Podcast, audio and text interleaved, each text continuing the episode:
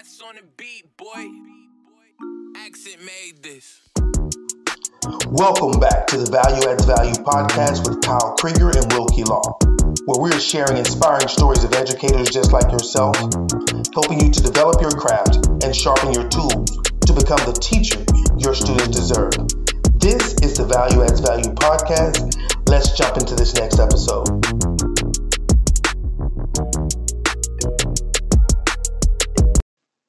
Hey guys, Kyle here. Thanks for checking out this episode of the Value Adds Value podcast.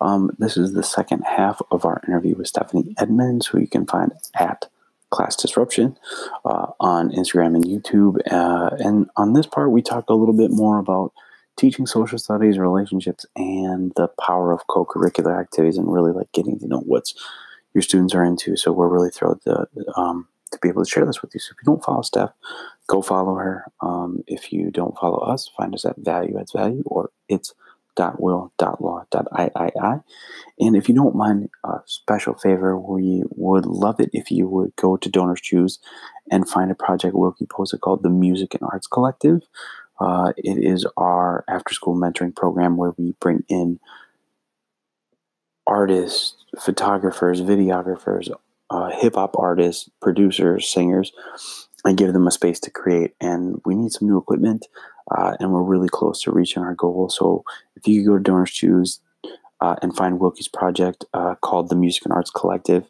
and think about donating, we'd really, really appreciate it. So uh, if not, we understand, but we hope you enjoy this episode of Value Adds Value.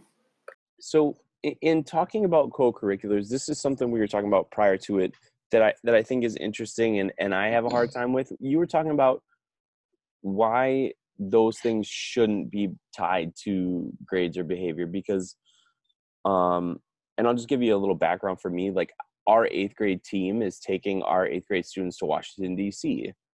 and it's a trip that they want everyone to go on, but we do have some behavior standards.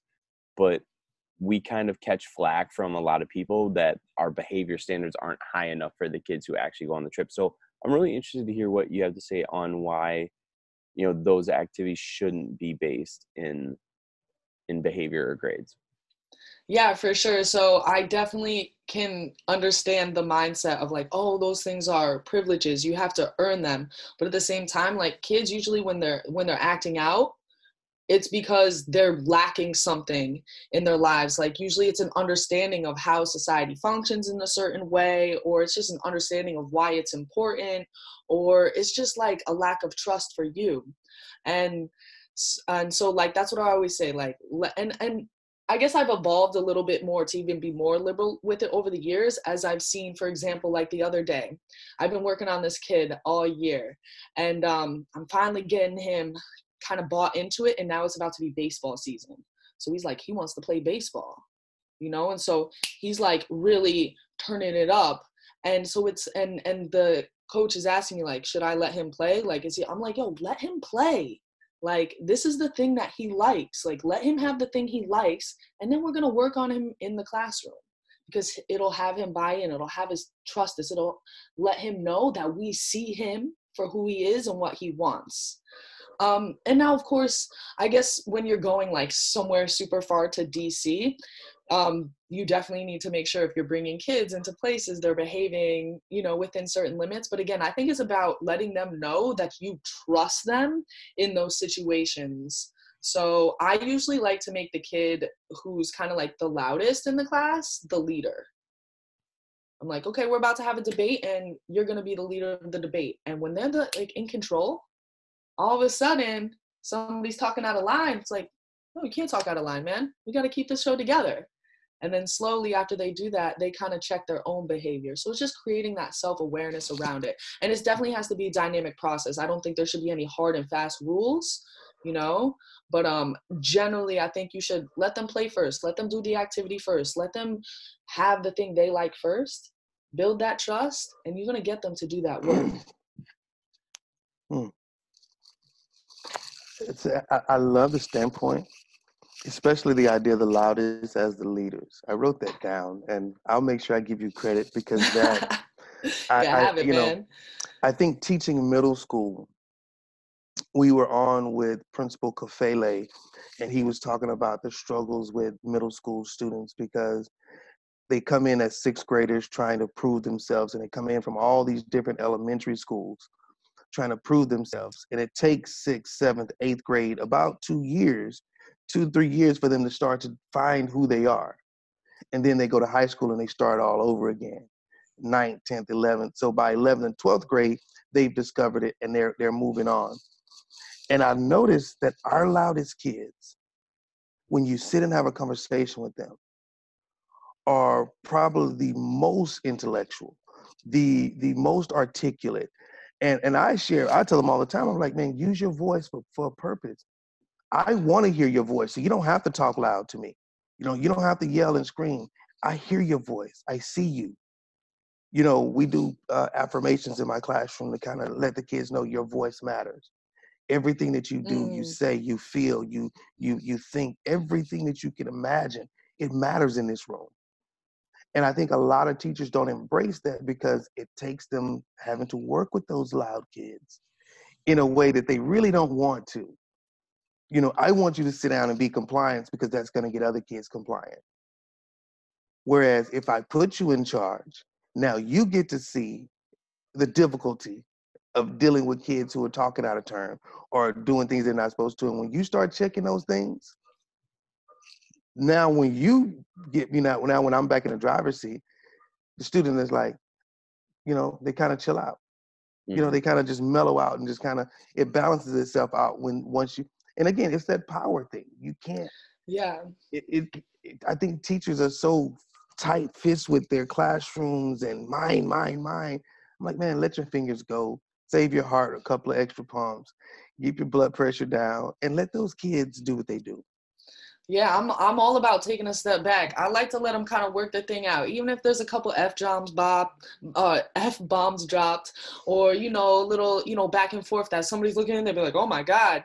But it's like you know, let them work their things out, and once they see, they figure out, okay, there's a certain dynamic here. Throughout the year, they get better and better at it. You know, like I said, I was doing that debate yesterday, and I, I didn't say anything for like 20 minutes. I think I, I, I jumped in one time just to kind of model um, how I thought like an argument could have been made better. Um, and then I just like stepped right back out. And they ran themselves, and we had our class leader, and she was doing a good job. So it's you just gotta and it takes practice. It's kind of building that muscle. It's just mm-hmm. like mm-hmm. when you want to ask somebody out, you know, it's scary but then you do it one time, you're like, all right, maybe I could do that again. And then you do it a few times, and then you're like, oh, this ain't nothing. Whatever you say, no, it's no problem. I just go to the next one, you know? So it's the same thing with teaching. You just got to build that muscle. Like, okay, a couple minutes here. All right, now we do five minutes. Now we go mm-hmm. seven, ten, and mm-hmm. and then you just like, ah, I don't even need to teach anymore. I'll leave the lesson plans here for you guys. Right, it's on the board. what you need, it's on the board, and yeah, go, go to it. Yeah, mm-hmm. absolutely. Absolutely. So, so with that too, in what you've been talking, I, I know that meeting kids where they are is important to you, and and that's something that everybody says we should do as teachers, but it I think it's really difficult in practice. So, what does that look like, you know, day to day in your teaching practice, when you're really meeting kids where they are? Yeah, for sure. So I think the the first step is in planning. I always try to like over plan and then I make it so that the first part of my worksheet is really the only part that you would need to get done to like master the skill or be where you need to be to meet the objective. And then i kind of have this further part built in so that if kids the kids who can go beyond there can kind of go beyond there. And they're good enough that i can just check in with them maybe you know a couple times a week or like real quick once a class and they're good you know? And then i try to build in bigger sections of time. So because i do hate that you know my focus is on kind of like those cusp kids because at the end of the day that's like the data because i know those other kids are going to pass the test. So um, it's it's about building in extra things for those kids to keep going. And then i think another important aspect is is creating groups. So you can build that time and space then to really air, um, get in on those kids who need your help getting through that actual like on level on objective material. And then even from there, it's going to have to take more exceptions because I have some kids who they don't want to talk, right? I make them talk every once in a while, but they mostly just like, you know, they like to be the writer. And then I have kids who they can't copy notes from the board. Like they don't get it you know? It's like i'm like yo you can't just copy down the notes. They're like I, I, I don't know miss.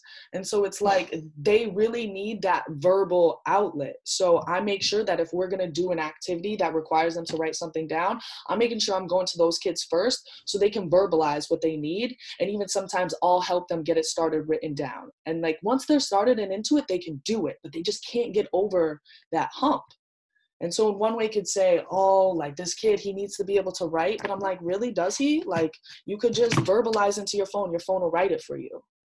You know, like you could have your computer read to you these days. If you could get the spelling close enough, I'm a bad speller. The computer's gonna correct it for you. You know, and then I have another girl, um, and she is has a very unstable kind of home situation and she doesn't get to school a lot. And so I know some teachers be like, "Oh, what are we gonna do with this girl? Like, she don't ever come. Like, you know, her mom doesn't care. She don't pick up the phone, this and that. But she does come every once in a while. And the first person that she comes to see when she comes is me, because every time I see her, I make sure I show her extra love, big hug, how you doing? And then I'm I give her packets of work. I have like a, a, a test prep book, and I'll just print her out like a lot of, of um, sheets from there and then you know she'll be gone maybe a week a week or so but she'll come back and she'll be like miss i did the work. And then i'll put her on like an online test to see where she is and then i'll give her more work based on that. Because even if she's not going to get the credit she can pass the regents and if she passed the regents has a big component to graduating the credit is kind of the easy part hmm. you know? And then we got to get her more bought into that process. She's not ready to be in school right now. Maybe you know when she's a junior or a senior she's going to be ready. So and then I have another student, you know, she'll do the work, she don't like, but she really likes like her after school activity. So I make sure that when it's cooking club, I'm coming by to see her and get some of that food because again, I can kind of push into her a little bit harder in class, even if she gives me a little bit of attitude, because she knows that we're gonna chop it up when it comes to cooking club. So you know it's just about knowing who your kids are and knowing that you know the standards say you have to do the, the writing and the speaking and all this but do you really? You know? Like some people don't read they just w- watch movies and watch youtube. Some people just read and don't you know do the other things. Mm-hmm. wow. I, I you know i'm as an avid reader uh, I think reading opened and unlocked so many opportunities. But you know, and I, my kids are always like, Miss Law, but you always telling us that we need to read books and do it. Nobody read books, so I pulled out my phone. I was like, I got over 60 titles in my Audible. I say because if I go to the gym, I don't always have to listen to music. I may have an Audible book playing. I'm feeding my brain while I'm working out. While I'm cutting my yard, I'll have an Audible book playing. You know, I could stop and bookmark something and go back to it later. And they were like, so some of the kids use so so I I created an account. We there's a a, a program called Epic. Oh, cool. And so kids get free downloads. And so as a teacher, I can open up. I opened up a, an account. Now, mind you, I'm a math teacher, and I opened up this account, and I had students who said, "I said, hey, if you want to find books that you can read that'll read to you that are appropriate for your age, here's this website the kids started going. And I started seeing some of the stuff the kids was reading, and I can see every book that they read. So it was so awesome to go back into the classroom and be like, "Hey, you know, I saw you reading this book on such and such. Have you heard of, you know, Basquiat?" And they was like, "No, who is that?" I said, "Go, go read up on Basquiat." And they were like, "Okay." So they come back. It was like, "Oh, Mr. Law, he was dope," you know, da da da da. And I'm like, but again, and then all of a sudden in the background, they just still they doing all their math problems perfectly. All of a sudden, you like, so you're reading about Basquiat, and all of a sudden you can do math. Interesting. and I think it's more of that. We, you know, one thing Kyle and I believe is the core is the relationship you build with kids. When you know something makes a kid feel feels good, you know that was one of the first questions I asked my kids. What's one word that describes you? And I make sure we revisit that word. We talk about it you know, some of the kids like my words changed, Mr. Law. I used to be sad and mad all the time. You know, now I'm I'm, I'm optimistic. A kid told me that the other week, and I was like, optimistic? You're sixth grader. love you're, it. You're telling me you're optimistic, you know, and it's like that. I'm with you on growth happens on so many levels, at so many levels, at so many different times. It's so much of a variable that you can't say it's gonna grow. You know, you can plant bamboo seeds and think that oh nothing's happening for the first five to eight years, and all of a sudden you walk outside and boom, you're in a jungle. You know, because it takes that long for them to do it, and, and I don't think we're giving enough cognitive time for our kids to connect with what they're learning so that it lasts and it sticks with them. No, because you got to race. You got to get to the end of the year. You got to get to that concert. You got to get, you know, I, I made the conscious decision as I was designing the my curriculum for the second half of the year i was like okay i could race through i could get to you know 2020 in real time or we could slow down do some real authentic activities lean into the skills because when I was doing the test, like I'm never gonna cover all that content, and they hit some like obscure things that I wouldn't even cover anyways. So it's it was like if they can read and they can write a decent essay, and then they can pass this test. So I'm just I'm slowing down. I'm creating those authentic like learning places spaces. Like we spent three days preparing uh, for a debate about the likelihood of World War III in the context of World War One, and it was again it was just cool to see them come alive. And I feel like they feel so much better and have those causes of World War One just like with them. And mm-hmm. even if they didn't do that, and that's the only thing they knew to write about for the essay, they would kill it. So I'm just leaning into those skills, leaning into those relationships, and I'm not I'm not letting myself worry about the race with the. Con-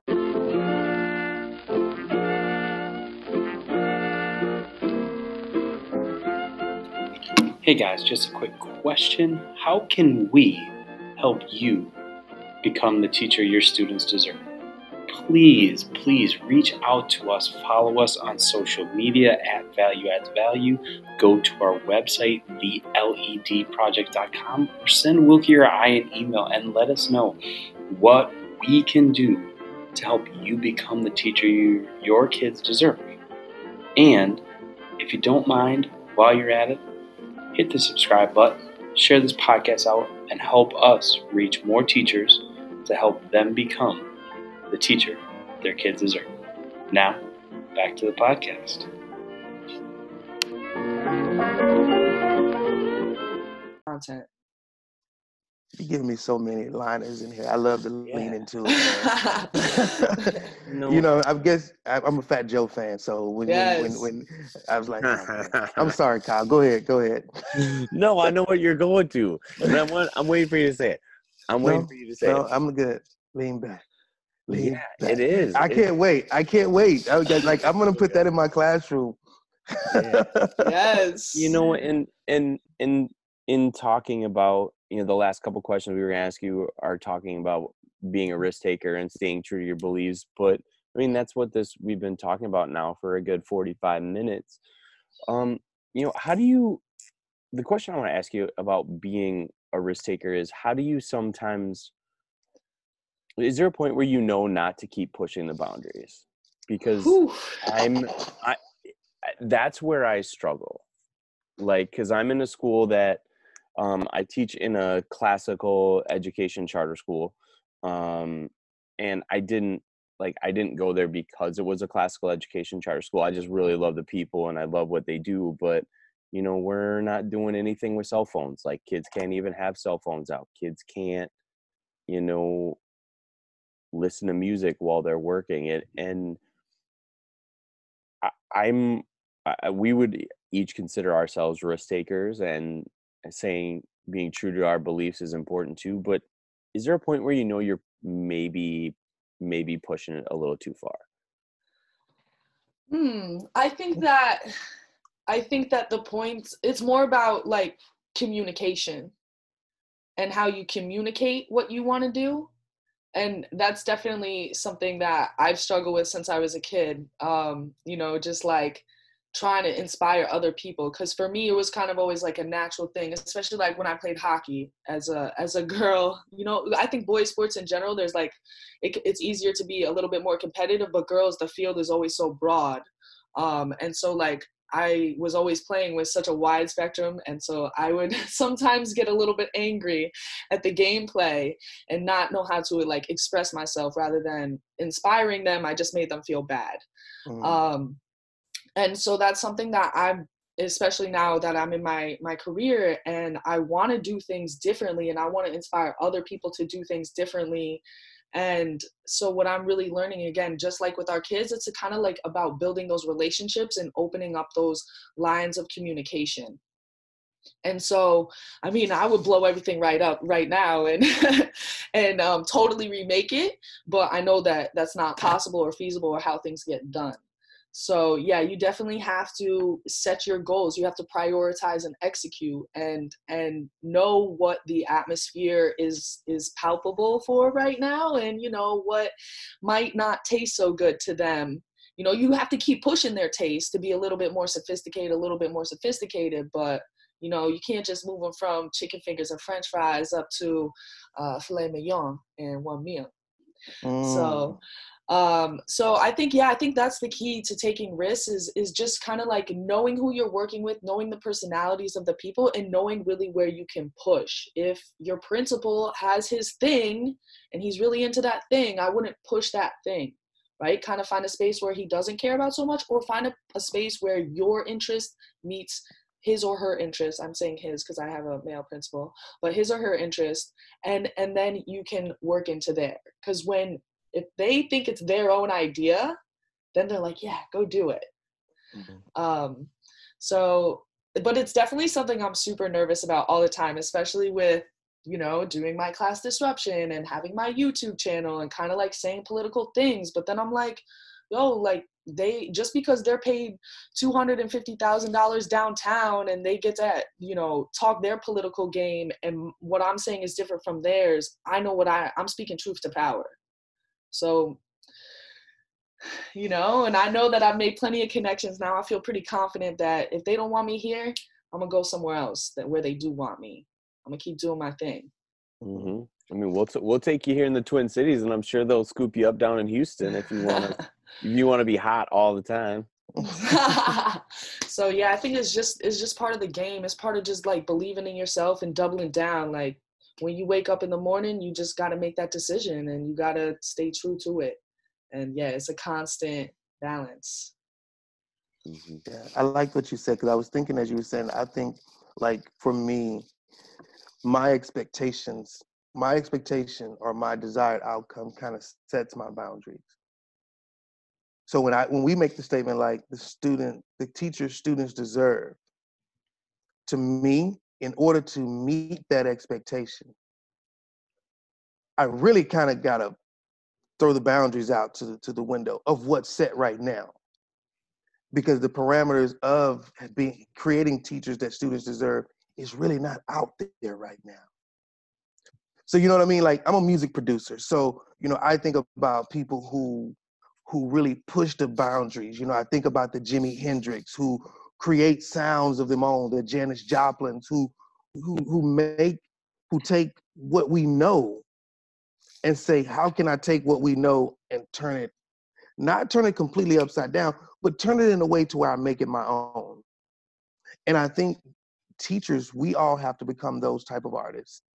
Mm. And if mm. we collectively got together, you know, we talk about it all the time. We're the 1% that controls the other 99 all across this country. You know, their teachers make up 1% of the US population. But every other every other group depends on us. What would happen if we all got together?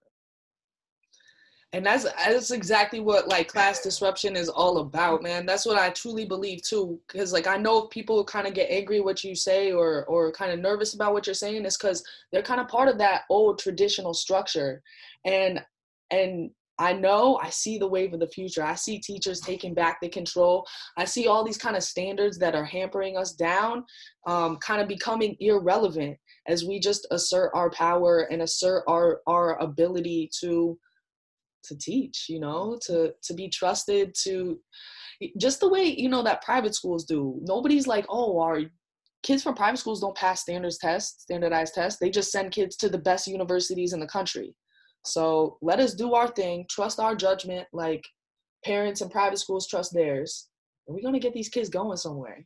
Yeah, Mhm. my my school doesn't do middle school GPA. Okay, nice. So I mean that's that's that's where I'm at. But I, I do want to you know kind of wrap that up with one thing, Wilkie. I, I always love the analogy he uses that you know we're always trying to fit kids into boxes when we Mhm. should be like looking at who our kids are and then shaping whatever and not you know shaping boundaries around them Mhm. rather than i mean and and i think like you said too that's kind of what they try to do with teachers is they try to make everybody fit into these boxes when we're all different and we're all different at good at different things so And that's the point. We don't want everybody teaching everybody the same exact way. We want everybody to be able to move through this world and be able to make independent decisions. And, you know, it's a dynamic, chaotic thing, but we're in control. Mhm. Controlled right, so- chaos.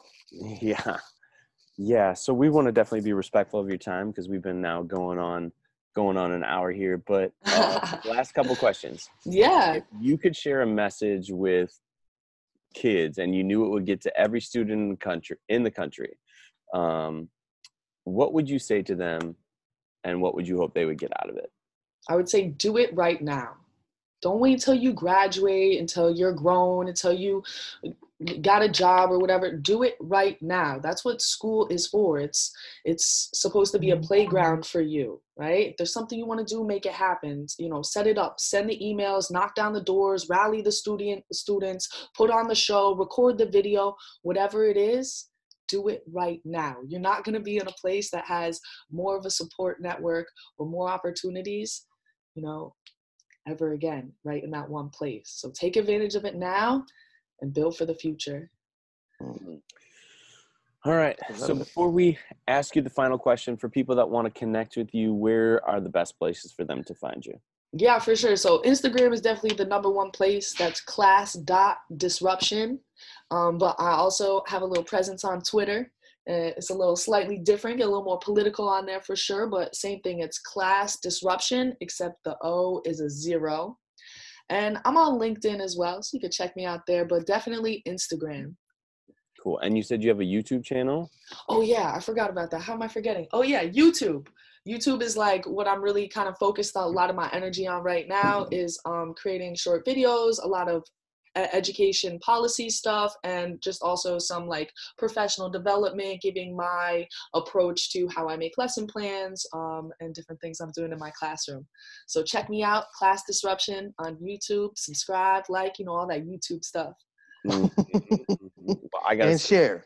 and Yes, share. and share. Like That's the most share. important thing, right? share with other educators. Disruption Absolutely. all over the nation.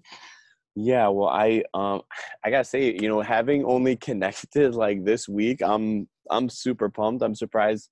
I'm jealous. We or I'm wishing we hadn't had connected a long time ago because we we're right there with you. So we really appreciate the connection and the fact that you took time this morning to come on the podcast. Yeah, well, this is, you know, only the start. So we want to stay get connected and, uh, you know, maybe we link up something for the YouTube channel. I we would One hundred we percent down. love that. So Awesome. So we're going to make that happen. uh-huh. Absolutely. here- here we go. This is this is Wilkie's question. This is his baby. He asked everybody. Uh, Wilkie, Wilkie, you want to take the last question? All right. When everything's said and done, all all all the classes are closed, lights are off, you're retiring, everything's over with. As an educator, what do you want your legacy to be? Want my legacy to be class disruption. I want to, you know, people to just feel like that their idea and their approach to the world has a place and you got to go out and create it, right? The world the world isn't just going to be the way you want it. You got to go out there and make it and you have the ability to do that. So, as long as I can inspire one other person to just do that, my legacy is is sealed. Mm, perfect. All right, folks, we'll get out there and follow Class Disruption on Instagram, Twitter, YouTube, and For LinkedIn. sure. And, and Stephanie, we super appreciate the time and we look forward to connecting again real soon. Yeah. Yeah, and I just Let gotta let, let all the people know, stay foolish.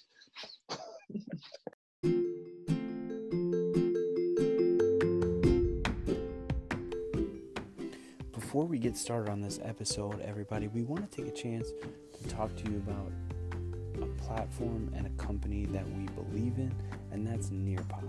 Now, we've had a relationship with Nearpod for over a year now, and it is by far the best educational platform we've ever used. What Nearpod is, is a presentation and engagement tool that you can use with your students. The things we love about it is you can create lessons that can either be paced by you, the teacher, or you can create lessons that allow your students to work at their own pace.